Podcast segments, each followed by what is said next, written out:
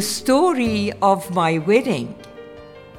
After a few times that Amir Agha's father and mother came to our house to ask for my hand, finally my parents accepted and decided to arrange the religious ceremony. And later, when I became 16, the wedding celebration would take place. Our religious ceremony was great. The ladies were in our house and the men in the neighbors. My father then said that they have three to four years to arrange and prepare the wedding celebration. He said to my mother that he would go to Isfahan and order my trousseau, and also added, till Kian would leave our house, what was left from our expenses would belong to her, and it should be spent on her trousseau. My father, after one or two months, went to Isfahan. There, in Charbagh, lived an old man with his son, who was renowned for his silver work. I also had visited their shop before. My father ordered cutlery, big and small trays, different size plates, and many other dishes, all in silver. And of course, the mirror that I still have it after 68 years.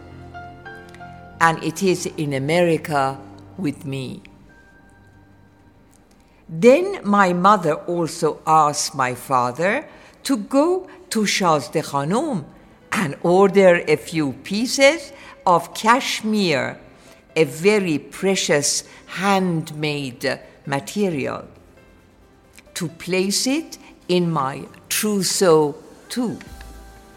Anyway, both my parents tried their best to give me excellent, unique pieces. And my father brought all the collection to Tehran.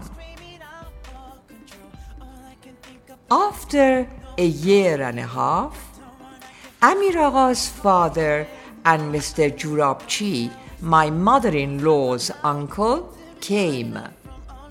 And they insisted that our wedding should take place sooner.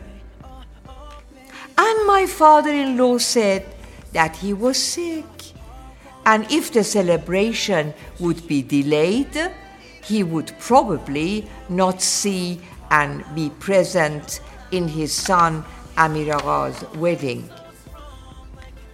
They finally persuaded my father to give his consent and that the wedding should take place after three months my father said he would go to Isfahan to bring my trousseau.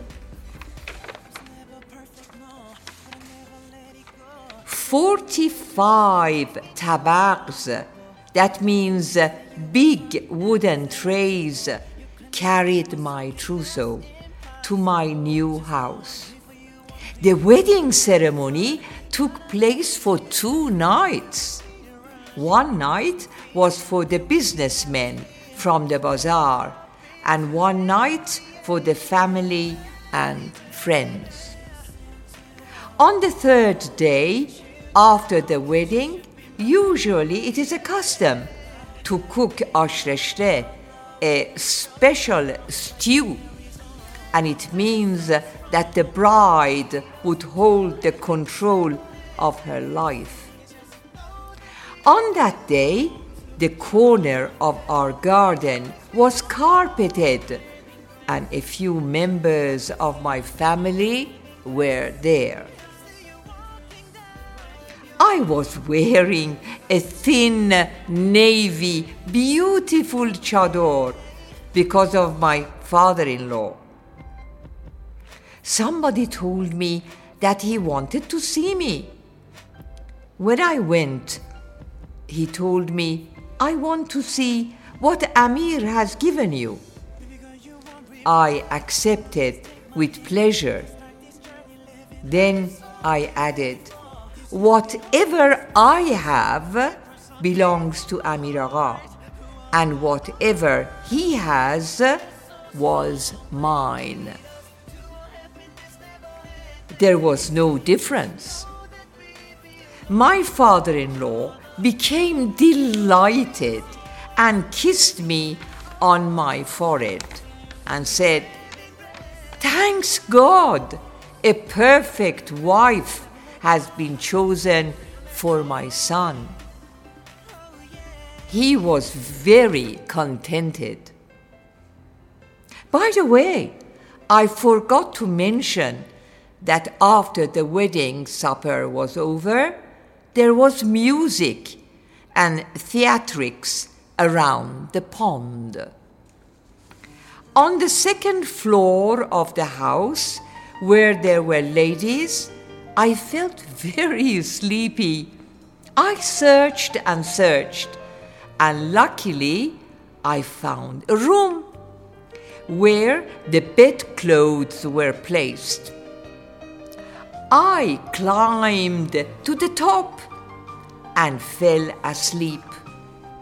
In the morning, when all the guests had left, they began to look for me. Since it is a custom that they put the hand of the bride in the hand of the groom. They wondered where the bride had gone. Some said she might have gone to her mother's house. But my cousin told them that Kian used to sleep on the bedclothes and they should search for me there. Finally, they found me. And Amir Agha and I became husband and wife.